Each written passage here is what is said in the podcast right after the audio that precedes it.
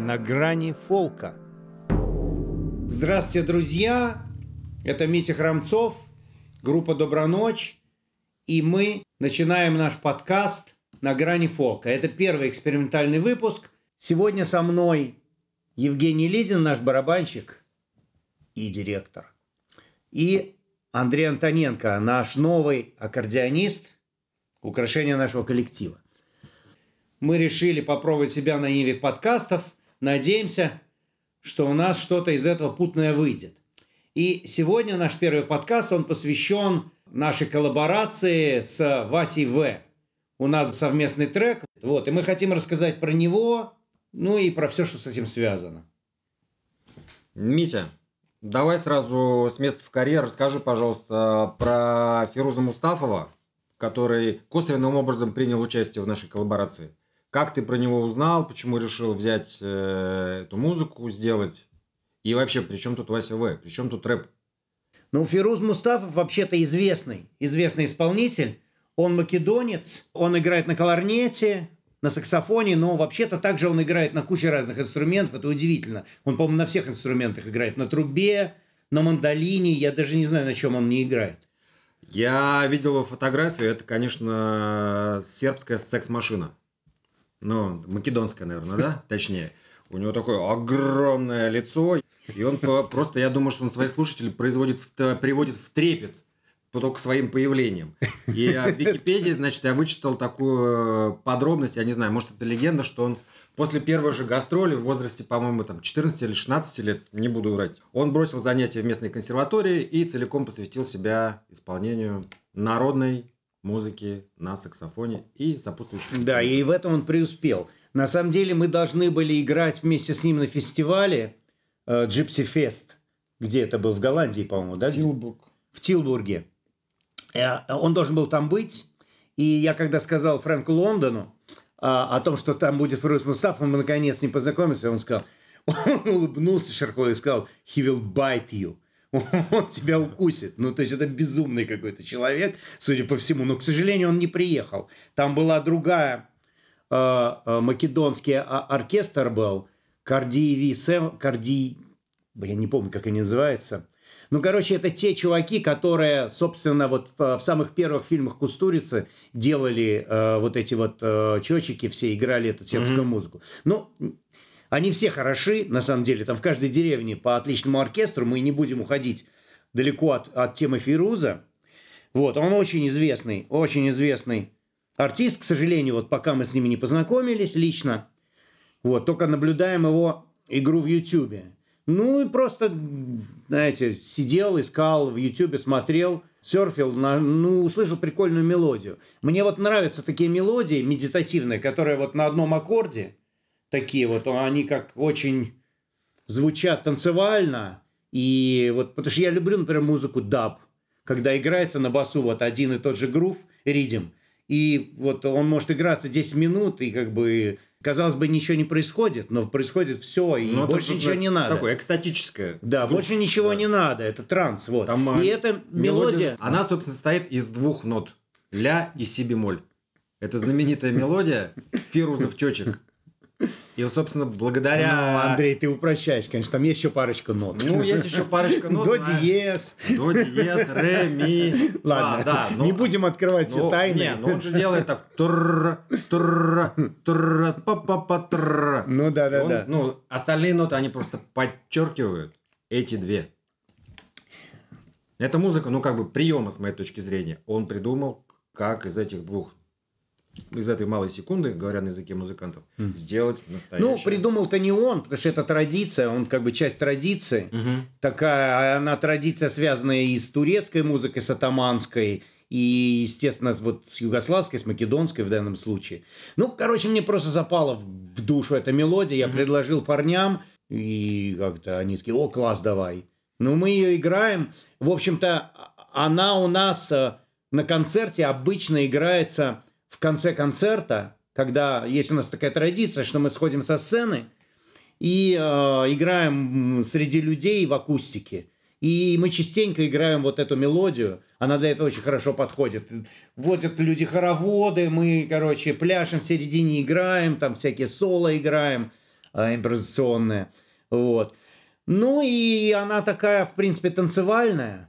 Мы давно, давно думали о том, что сделать какую-то коллаборацию, может быть, с каким-то рэпером, с хип-хопом что-то придумать. И нам показалось, что она очень подходит для этого. Потому что такой вот грув, чем-то похоже на хип-хоп. Там тоже какая-то петля, как бы, и на это люди читают. Ну, можно как воспринять это как петля. Я бы даже обозначил тенденцию, потому что в, э, современные фольклорные исполнители, они зачастую сидят в архивах каких-то или изучают, у них есть этнографические поездки, в которых они собирают новый материал, но это достаточно замкнутый круг, если я не ошибаюсь.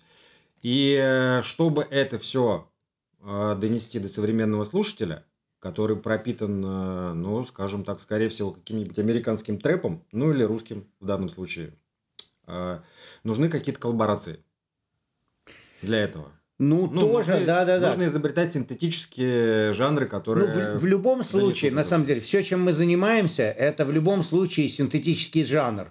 Потому что даже если вот Фирус Мустав, это традиционный исполнитель из какой-то там, из македонского села, ну даже он не сидит в этом селе, он слушает радио, смотрит там тот же YouTube и впитывает всю музыку, которая вокруг него. Это естественно для музыканта. Если этого не делать, ну это просто даже даже если ты пытаешься этого не делать, все равно ты это делаешь. Ты То не можешь заткнуть да. уши. Там, в случае а, группы «Доброй ночи», вот коллаборация с Васей В. Вот для меня, для меня лично, Просто что для тебя вот рэп современный? Да, во-первых, ну просто мне, мне интересно как бы смешивать вот эти жанры. Почему бы нет? Одно дело, что, может быть, мы хотим какой-то там добиться популярности среди любителей рэпа, скажем так. Угу. Почему нет? Но мне просто это интересно. Я вот, на самом деле, давно мечтаю, чтобы мы э, сделали какой-то коллаб с каким-то э, фристайлером. Я очень вот, мне, мне нравится фристайл, когда вот люди, вот это просто удивительно. Это То та, есть вот та девчонка, которую видели к примеру, да, к, примеру, да. к примеру, да, да. Вот человек просто он что видит, то что ему в голову идет, ну, вот как Акын. Что вижу, то пою. То есть вот я, как это происходит в голове у человека, потому что я сам это не могу сделать. Вот. Мне просто удивительно, как это делается. Но вот пока еще нет. Если кто-то занимается фристайлом, обращайтесь. Может, мы с вами что-то сделаем. Вот, нам интересно. Ребята, это было официальное приглашение от художественного руководителя группы «Добрая ночь» Очень официально. Храмцова. На грани фолка. Ну, в принципе, вот это, мне лично это интересно. То есть вот когда, как я уже сказал, всегда, что бы ты ни делал в современном мире, это все равно какой-то фьюжн. То есть какие-то там самые упертые, отбитые фольклористы, которые только э, музыку из этой деревни играют только на традиционных инструментах, но все равно это в каком-то смысле игра, и в каком-то смысле это все равно ты пробуешь отсечь все свои городские там какие-то, то, что ты знаешь, сосредоточиться на этом. То есть это, ну, сам понимаешь. То есть я это... могу провести да. параллель да. с э, так называемой классической традицией, mm-hmm. там, сформировавшейся в конце 19 века, поздний романтизм. Э, это же была музыка, которая игралась ну, там, при дворах великих князей mm-hmm. Европы. Потом ее взяли теоретики, поместили в тепличные условия консерваторий и музыкальных школ. И, собственно, вот все, что от нее осталось, это там симфония Моцарта, которую мы играем, и Бетховена. Ну, и она живет какой-то да, своей жизнью непонятной. Она привозила да. такой музейный экспонат. Вот. То есть, в принципе, ничего, э, то есть такого, что какой-то сделать коллаб, тем более э, с чеком, который тебе интересен, и в стиле, который тебе интересен, то есть это не надо как-то оправдывать и обосновывать. Это естественный процесс. А ты считаешь, что эти жанры близки, что да. рэп – это фолк современный? В каком-то смысле это так. Да, я, честно говоря, небольшой знаток рэпа, но в принципе рэп и электронная музыка, там есть такие же, такие же характеристики, как у фолка. То есть народная музыка, как какие-то люди простые абсолютно, там у них нет музыкального образования. Они сидят там, тыкают в свой компьютер, или телефон, или что у них там есть под рукой. Вот, да, мы подошли вот. к тому, что да. современный народный инструмент, самый распространенный, это компьютер. Это точно, да. Это не гитара, не балалайка. Уже даже не, не гитара. Как уже бы даже нам не, не гитара. было обидно, да, это уже компьютер. Да, компьютер или даже телефон. Да. У человека в телефоне какое-то приложение, он у него всегда в кармане, он набил какие-то биты, туда что-то начитал, и выложил в iTunes. Свои и... частушки. Свои частушки, да. И слушает весь мир. Такие есть прецеденты, по-моему. Ребята, это не преувеличение. Да. Да? Да. Ну, в принципе, да. Получается, что... То есть у нас свой фольклор, у них свой фольклор. Можно найти какое-то пересечение. На грани фолка. Слушай, Да. ну я вижу, вы меня хотите при- при- перевести к этой теме вот э, э, там, рэп как фолк, но то есть мы долго я говорил о чем-то другом, а об этом я почти не поговорил.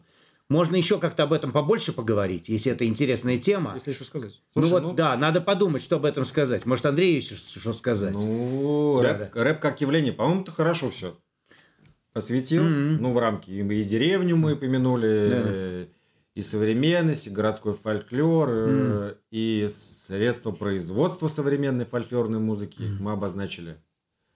Не знаю, она многообразная. Ты абсолютно прав, что у каждого национальности и народа своя традиция, которая в некоторых случаях убита в силу политических или Ну, не только политических, да. все всяких ис- исторических, много чего. Да. Глобализация, она, в принципе, везде глобализация. В какой-нибудь там э, Франции тоже ты подойди к обычному французу, он ну, про свою традицию очень мало знает. Мгм.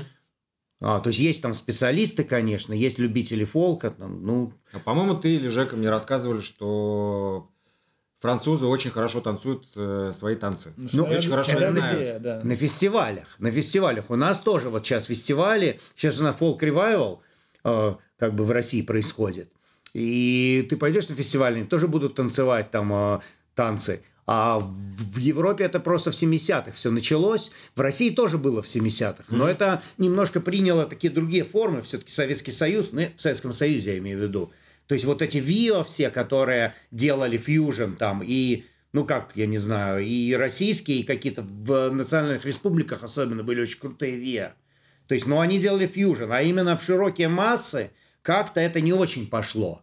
Вот, там пытались люди как-то что-то делать, но я не знаю почему, видимо, потому что все-таки у нас такая была система очень контролируемая сверху, и такой вот, э, э, ну, инициативу снизу не очень поощряли. А в Европе и в Америке все это было в 70-х, в 60-х, 70-х. Фолк ревайвал, когда люди собирались, что-то пели под гитару, под банджо или танцевали танцы, и у них это все происходит с этого периода. А у нас вот сейчас начинается, и ну вот уже началось, и, но сейчас как-то ра- ра- расцветает. Вот я просто общаюсь со всякими как бы э, э, деятелями там из, из русской фолк-тусовки. А кто эти герои? ну, ну, самый главный, конечно, герой это ну, Сергей Старостин. Это, как его называют, мэтр русского фолка. Вот. Но есть молодежи много, есть Вот много молодежь. молодежи, и они каждый занимаются там как-то своим, э, вот, э, например, сейчас, ну это не сказать, что это мега молодежь, хотя у них там всякие и молодежь, и старики, э, вот этот э, э, YouTube-канал «Век», который я всегда пропагандирую, и всем советую на него подписаться, кто еще не подписан. Это ребята из казачьего ансамбля «Казачий круг». Они сделали этот YouTube-канал, и они, они сами ну, просто поют русские песни на, на, на фоне, я не знаю, на даче соберутся, сядут и снимут это. В живой обстановке живой звук всегда. И они вот сами начали это, теперь они подтягивают своих друзей, разных не только казачьи песни, русские песни, и у них там и горловое пение, там они друзей каких-то подтянули. Но самое главное, что они не ряженые. Не-не-не. Они Это- не да. одевают папахи, не Да-да-да. садятся на коня, не берут шашку. Они выглядят как обычные То, современные то есть на люди. концерте э, «Казачий круг» они, естественно, одевают свои казачьи костюмы, но вот в- на этом канале именно что они сделали, да, они садятся, и мы видим обычных русских людей, которые вот, ну, вот они только что съели шашлык, выпили, может быть, немножко, и решили спеть. И они поют... Таких же да. прекрасных людей мы сейчас с тобой видели в Боснии по телевизору. Канал номер 72. Да, вот именно, да, Они да, как раз съели шашлык, выпили раки и побежали все вместе утаптывать новую дорогу, которую Да, это проложили в удивительный канал. Удивительный канал. Да, да, да, да, да. Тоже можно подписаться, кстати, в Ютьюбе. Там много всего поразительного. Вообще интересная очень традиция у них. Они так поют странно. На секунды такие. Ну, короче, в Боснии, конечно, много нового узнали мы. Поразительного. Да, да, да. То есть у нас была фольклорная экспедиция, не выходя из э, э, комнаты э, гостиничной, просто перед экраном телевизора. Спасибо Боснийце, спасибо такому телевидению. Ну, возвращаясь к нашему треку. Как называется трек? Трек называется «В Белграде все спокойно». Угу. Тут длинная история, ну, потому что э, изначально мне вот этот вот э, грув, который мы играли в, в этом чечике фирузовском, он мне напомнил э, песню из кинофильма «Старик Хатабыч» «В Багдаде все спокойно». Даже хотели сэмпл использовать, и потом просто э, по ходу дела это перевернулось в Белграде все спокойно. Мы как раз ездили в Белград, ну и типа македонская музыка, конечно, от сербской отличается, но, скажем так, не сильно. То есть это для, для нас, вот слушателей со стороны, Особенно есть, ну мы-то ладно, мы этой музыкой занимаемся, а кто как бы не знает, они, о, Кустурица, Брегович, все. Даже некоторые люди, они Бреговича от Кустурицы с трудом отличают. Для них это музыка в стиле Тарантино. Да, Поэтому это э, музыка в стиле Кустурицы. Ну, типа, да-да-да. Ну вот в Белграде все спокойно. Прислали Васе этот трек – Э, и он что-то придумал как-то от себя. Но это как это обычно бывает То есть, в коллаборациях. Это был записан инструментал, вот, э, там же был этот сэмпл как-то вставлен, да? Слушай, ну сэмпл, по-моему, мы а... не сразу вставили, ну как-то Вася вставили. По... Как Вася понял, что это вот про Белград? Он сам Слушай, догадался? Это я ему предложил. Ну, про Белград мы ему сказали, да-да-да, чтобы он пел. Сэмпл а... я ему тоже ставил, но про Белград я ему предложил. Ну, в принципе, то, что он там начитал, вот его текст, он как раз вдохновлен этой музыкой. Угу. И то есть это все как бы как снежный ком, одно за другое цепляется, и, и что-то получилось. Но он очень ловко собрал, mm. как он называет это, э, у рэперов это принято называть flow. Вот этот flow, он, э, да, как восточная сказка «Тысяча одной ночи». Как бы впечатление mm. путника, уставшего, ну, естественно, какой еще бывает путник в восточной сказке.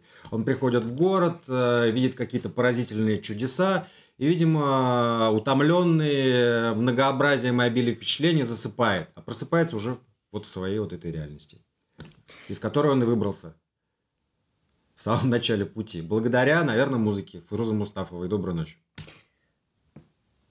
Да. Хорошо сказал. Хорошо сказал. Ты, кстати, не скромничай, потому что Андрей говорит, э, Вася собрал флоу, но там ему продюсерская рука Андрея тоже подсказала какие-то ходы, и вы можете это сами своими ушами услышать, потому что у нас будет э, с, с Васей там два, две версии на этом релизе. Одна версия, которую предложил Вася, и вторая версия, которая как бы тоже ну, спел Вася, с, с, с, прочитал Вася уже после продюсерского видения Андрея. И это, в принципе, прикольная версия. Обе они прикольные, на самом а деле. А также там присутствует да. инструментал в духе Феруза Мустафова. Ну да, инструментальная версия изначально, как мы играем, скажем так, на концертах. Вот. Так что э, на все случаи жизни и на все вкусы у нас есть как бы варианты. Слушайте, наслаждайтесь. Ага, ага, ага, ага, ага. Зима уже близко, держи булки в тепле. Здесь доброй ночи и Вася В. Добрый день! Кинул поглажу, бросил труды. Я ходжу туды-сюды. Дорогой, ухом слухай. Жили-были старик со старухой. Не, не расскажу, запамятовал. Поспать что ли? Где сеновал? Не, да ну, отдохнем на буднях. Так вот, откуда я путник? Город пришел, большие дома. Церня, аптека, базар и тюрьма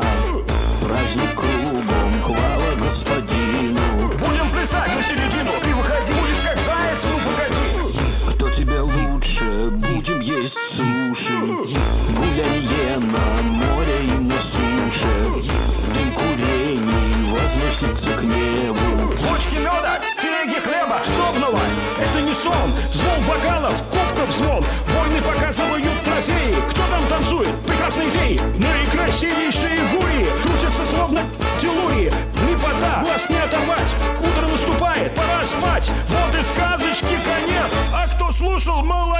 Белграде все спокойно.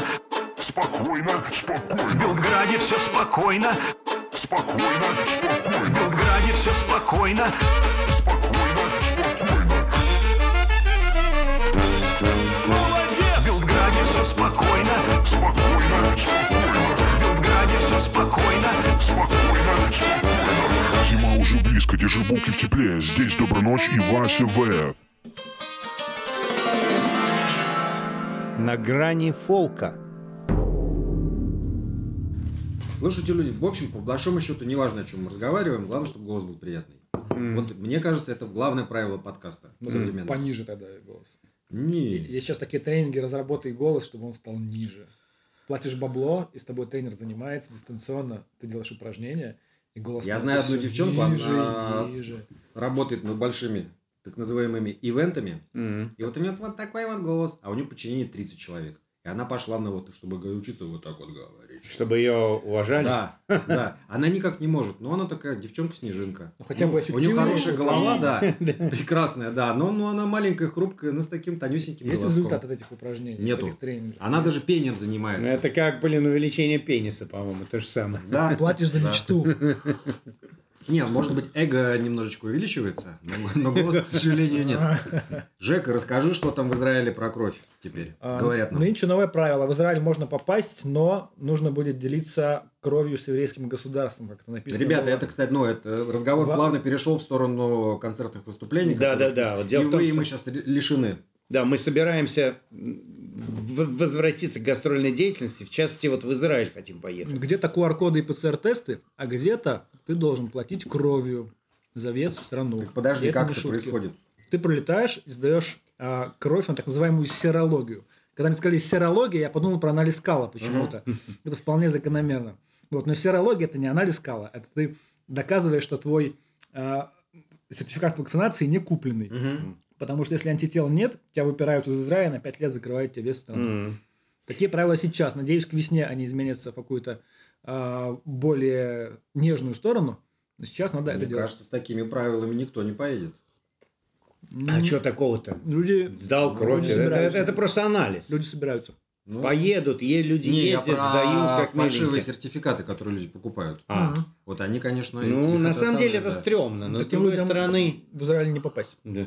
Скорее всего. Ну и правильно. Ну, либо они заранее сдают серологию здесь, понимая, что антитела у них есть, свои родные, и спокойно туда едут. А я думал, серология, это, допустим, если от тебя пахнет серой, и ты там, Ушной. допустим, да, ты, чтобы никаких, никаких бесов, чтобы не пропустить на святую землю. Или если ты необразованный человек, серый.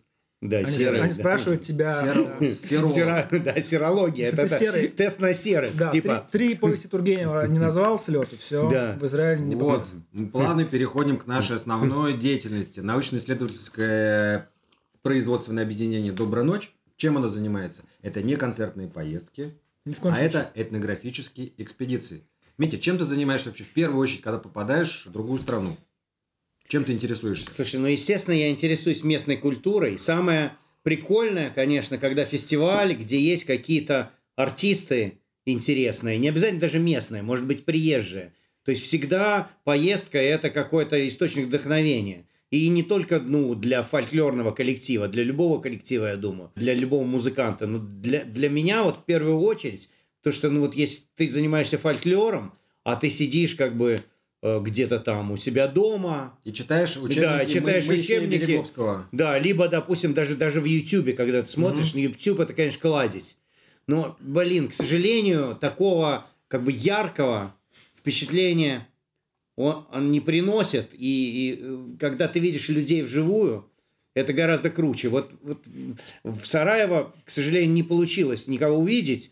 Ну, там, по крайней мере, уже то, что мы там были, и мы посмотрели этот телевизор, а потом мы просто общались с этими людьми, с таксистом я поговорил, понимаешь, уже как бы. То есть э, это уже, уже, уже какой-то там, ты культуру чувствуешь. Лучше всего, конечно, это когда музыканты, и ты с ними вместе играешь джем какой-то. Слушай, ну, Не всегда мне сложно получается. представить, что современный музыкант, вот молодой, он будет бегать за дедушками, как ты ходил в Белграде, чтобы послушать, что они играют, и посмотреть вообще, как это все складывается. Ну, это Слушай, всё-таки ну, а если- этнографическая составляющая не каждому коллективу. Может быть, я олдскульный какой-то человек, но я вот, допустим, есть человек, занимается какой-то там, я не знаю, там, авангардным исполнением на гитаре там, я не знаю. И он приехал на фестиваль. Он неужели не хочет поджимовать с какими-нибудь крутыми чуваками и с ними поиграть этот э, индастриал какой-нибудь? То есть это же круто. Либо все-таки... То есть есть, конечно, такие люди, вот, знаешь, он сидит, творец в четырех стенах, и он свой внутренний мир как-то реализовывает. Ну вот я, честно говоря, не из таких.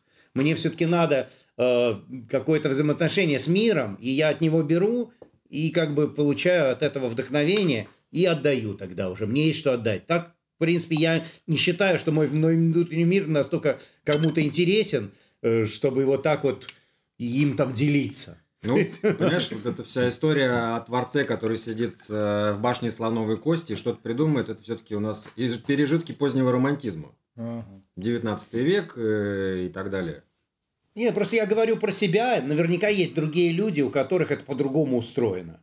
То есть и все, в принципе, хорошо, что работает. И приносит пользу тебе и людям, и всем, как бы, и радость. Пожалуйста. Ну вот у меня так работает. Даже вот на этой пандемии сидели два года. Я сидел вот первое лето, когда на даче сид- сидел все-все лето. Отлично провел время, там прекрасные сосны кругом, сидел в гамаке, знаешь, и так вот много времени, надо заняться творчеством. И ну чем бы заняться? И как бы нету никаких ни идей, ни, ни вдохновений, ни, ни прет вообще. Нет потому- источника, потому что. Да, источника, потому что, ну, ты сидишь, ладно, посмотрю YouTube, прикольно, и это прикольно. Ну, как-то прикольно, но как бы не цепляет, понимаешь? Там, ладно, у меня есть какие-то заготовки, я их попробую, ну, что-то не знаю. То есть, а съездил в какую-то минимальную поездку, и даже ничего там не произошло. То есть, и никого особо не встретил. Но уже у тебя куча впечатлений, и раз какие-то идеи появляются. Вот у меня так работает. А если ты там встречаешь крутых музыкантов, а для меня вот этот дед, про который сказал, ну вот это реально, то есть может быть у него не такая техника, там, как у каких-то там ведущих аккордеонистов, но зато он играет традиционно, то есть и я с ней, он играет те же мелодии, которые, собственно, и, и мы тоже играем. Ну, это те мелодии, которые пережили века. Вот как показывают э, все исследования, собственно, этих этнографов. по серьезнее. Это тоже еще долгий разговор, может и не века, может они написаны там 50 лет назад, эти мелодии. Не, ну Но есть, с другой стороны... есть какие-то подтверждения, что там месопотамские тексты, они соча- очень похожи на там персидские сказания акынов, которые это записаны, все или византийские. как бы непрерывная традиция. Просто в этом может быть мелодия, э, она современная, может быть стиль современный, но там есть элементы, как бы какие-то старые. То есть это и в этом крутизна, что это происходит традиция, которая живет, она меняется. И ты, не, ты, может быть, не знаешь, может быть, вот то, что вот этот дед сыграл, там, 200 лет назад или века, там, века назад вообще было все по-другому. Но просто это вот как-то постепенно происходило, и она живет вот своей жизнью, эта традиция. И прикольно быть ее частью для меня. Вот. Ну, это как в языке. Ну, э, с русским Точно. языком постоянно происходит мутация. И люди, которые говорят, так здесь не говорят. Ложить, не ложить, класть, творог, творог. Кому это нужно? Во-первых, э, все эти премии, с моей точки зрения, они показывают, просто увеличивают э, социальные рамки. Москвичи разговаривают так, петербуржцы так, воронежцы так, Ростове-на-Дону совершенно по-другому. В Одессу ты приедешь, на тебя плюнут, если ты там расскажешь. На московском говорке что-нибудь. И с музыкой происходит то же самое. Слушай, Андрюха, насчет языка полностью с тобой согласен. Вот. Тем более, я-то сам коренной петербуржец, и я знаю это на себе. А, то есть, вот этот, этот снобизм по поводу произношения, как бы я сам такой был. Вот, сейчас я совершенно по-другому к этому отношусь.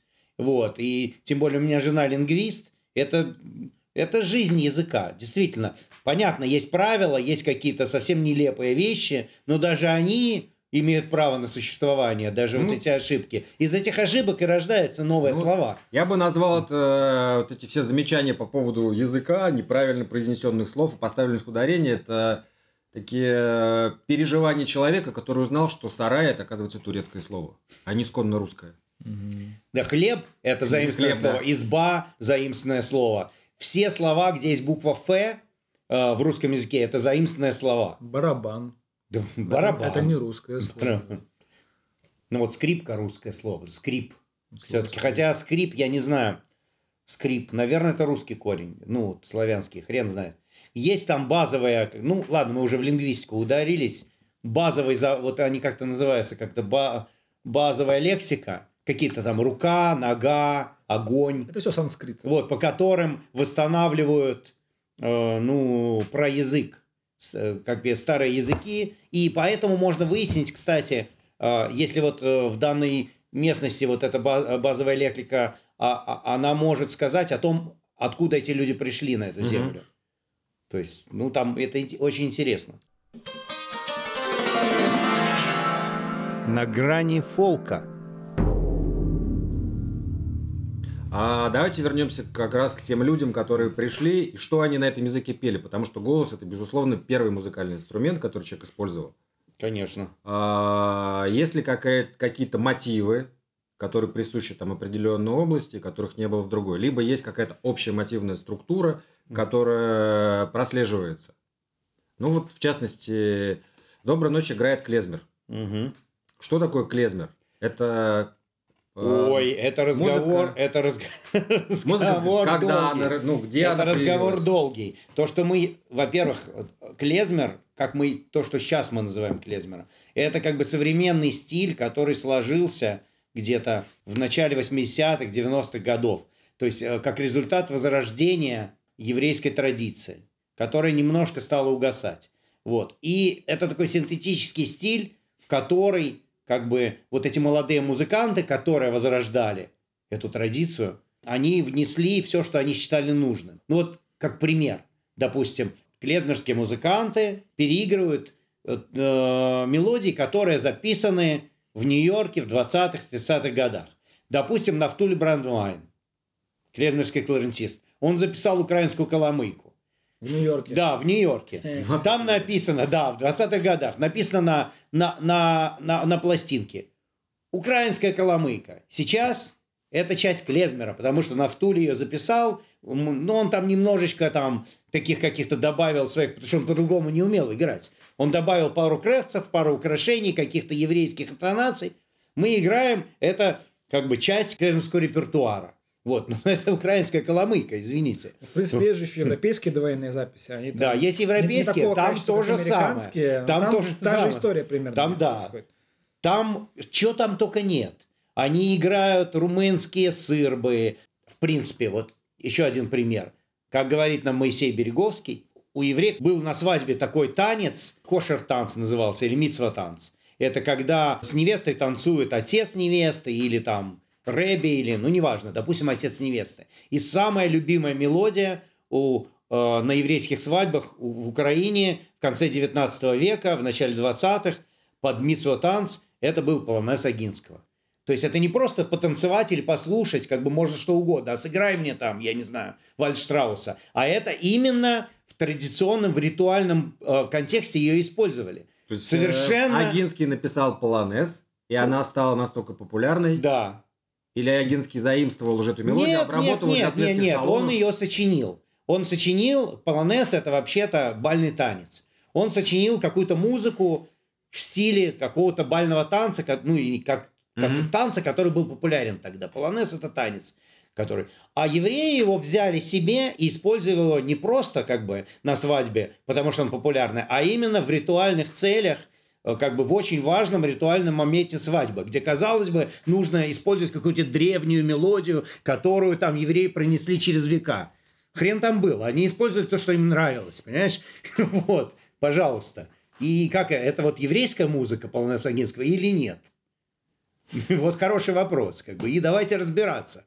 Как бы. И вот эта украинская коломылка, еврейская музыка это или нет? Кле- Клезмер или нет? Сейчас, сейчас вот по прошествии времени, э, сейчас ты играешь Полонез Агинского, это не клезмер. А если ты играешь э, э, коломыйку из репертуара на флюль Бродвайн, это клезмер. Вот сейчас стало так. А было наоборот. То есть а, традиция клезмера, она сложилась в начале 20 века в Нью-Йорке, но благодаря стечению мигрантов. Ну, И не, со- не совсем так, не совсем так. Она, эта традиция жила Но это в люди, Европе. которые эта жили традиция в жила в Европе, Европе. В России, Да-да-да, в черте Польше, оседлости, да, там. а, на Украине. И потом они все переехали, и это дало им возможность все это записать и ну, зафиксировать. Ну, не то И чтобы вот все, но клезмер многие очень переехали. В 80-х, 90-х это игры, собственно, вот в эту традицию получается. Ну, просто так получилось, что вот большинство этих записей, а, на которые можно ориентироваться, а гораздо проще и интереснее ориентироваться на записи, чем на, на, на, на ноты. Вот, допустим, барочники, что они делают? Они смотрят эти ноты, аутентичники, и пытаются, где-то читают какие-то трактаты, которые Но остались, у них музыкальная с- археология. да. сыграть и э, вообразить себе вот эту барочную музыку, которая игралась там в, В общем, 17 по веке. большому счету они безнадежны. Это Ну, невозможно сделать. Это невозможно, но никто не мешает тебе это сделать, в принципе. Э, Там есть э, такое понятие, как э, исторические информированное исполнительство. То есть это ты изучаешь все эти источники, и на основе этих знаний ты играешь. То есть понятно, что ты играешь все равно от себя тяну, но ты играешь не просто от себя тяну, а после того, как ты обратился к этим... Да, исторически информирован от себя. Насколько глубоко ты погрузился, настолько ты это играешь. Получается. Ну, на самом деле, это тоже вопрос, Так. потому что ты не можешь услышать. Не было записей. Я Баха про- не записали на диктофон. Да, я понимаешь? читал как-то... В общем, какой-то аутентист умер. 86 лет ему было. После его смерти, значит, написали рецензию. Некролог. Некролог, совершенно верно. Некролог. Спасибо. Некролог, да. причем я его слушал, он приезж- приезжал к нам, выступал.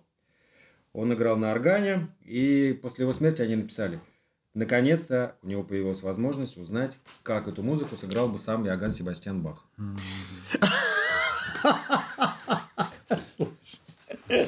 Теперь-то он знает. Ну, возвращаясь к клезмеру, для, для нас, для клезмеров, для исполнителей клезмерской музыки, у нас есть э, большая фора перед вот барочниками, что мы можем послушать эти пластинки. И так уж вышло, что большинство этих пластинок, они записаны в Нью-Йорке. Ну и в Америке, в основном в Нью-Йорке. Была большая эмиграция в конце 19 века, в начале 20-го, э, вот особенно в начале 20-го. Приехало много евреев, большинство из них осело прямо там же в Нью-Йорке, они прибывали на Элис-Айленд, и чтобы далеко не ехать, пытались сразу, Нью-Йорк огромный город, там, искать работу, селиться, и вот были музыканты, и был, был рынок, Америка страна как бы предпринимательства, стали издаваться пластинки. А насколько сильно они впитались в американскую культуру, если сравнить с записями европейскими? Вот Наоборот, мне кажется, на, на джаз очень сильно повлияло все это.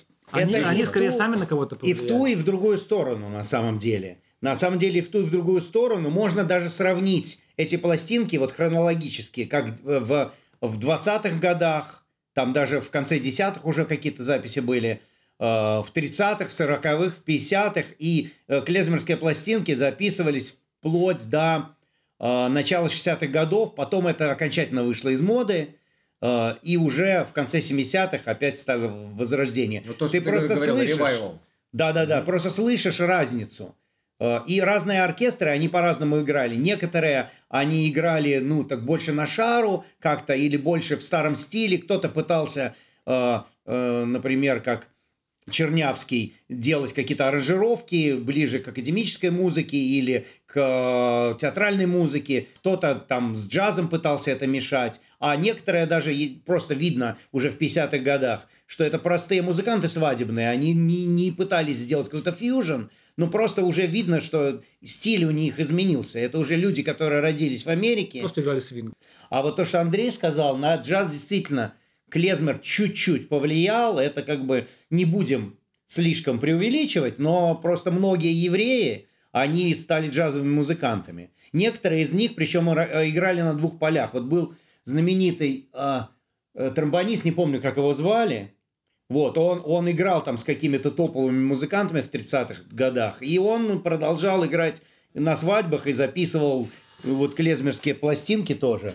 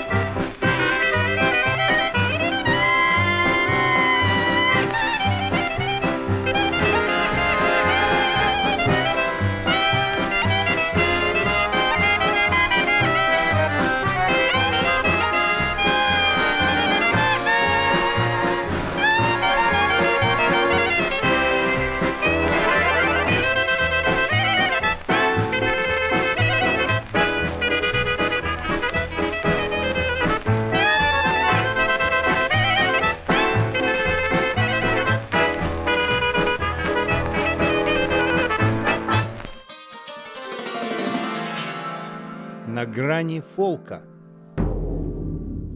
Э, Если речь зашла про клезмер и еврейскую музыку, у нас э, выходит очередной альбом, и это будет альбом полностью посвященный еврейской музыке. И там будут песни на идиш и клезмерские мелодии. Вот а- а- один из треков мы вам сейчас поставим, приоткроем немножечко вот завесу, и вы можете послушать уже то, что будет на этом альбоме. Что мы поставим? Мы поставим либо станц. Либес танц. И обязательно первый трек, Жек, надо поставить. А, первый, это надо про Нибну сказать. А, первый трек. Первый, который... Нет, разговор с директором. А, Я разговор. виду. Я понимаю, что ты хочешь побольше деньги. Нет проблема. Ты скажи в первую очередь, сколько ты хочешь. Я не понимаю, сколько денег ты хочешь, что мне будет понятно, что ты можешь целый час поднимать евреи, танцевать, танцевальная, радостная хасидская музыка, что все скажут, что это был вообще. Конечно. этого можно начать второй выпуск подкаста. Да, да, да, совершенно верно. Ладно, я выключаю тогда.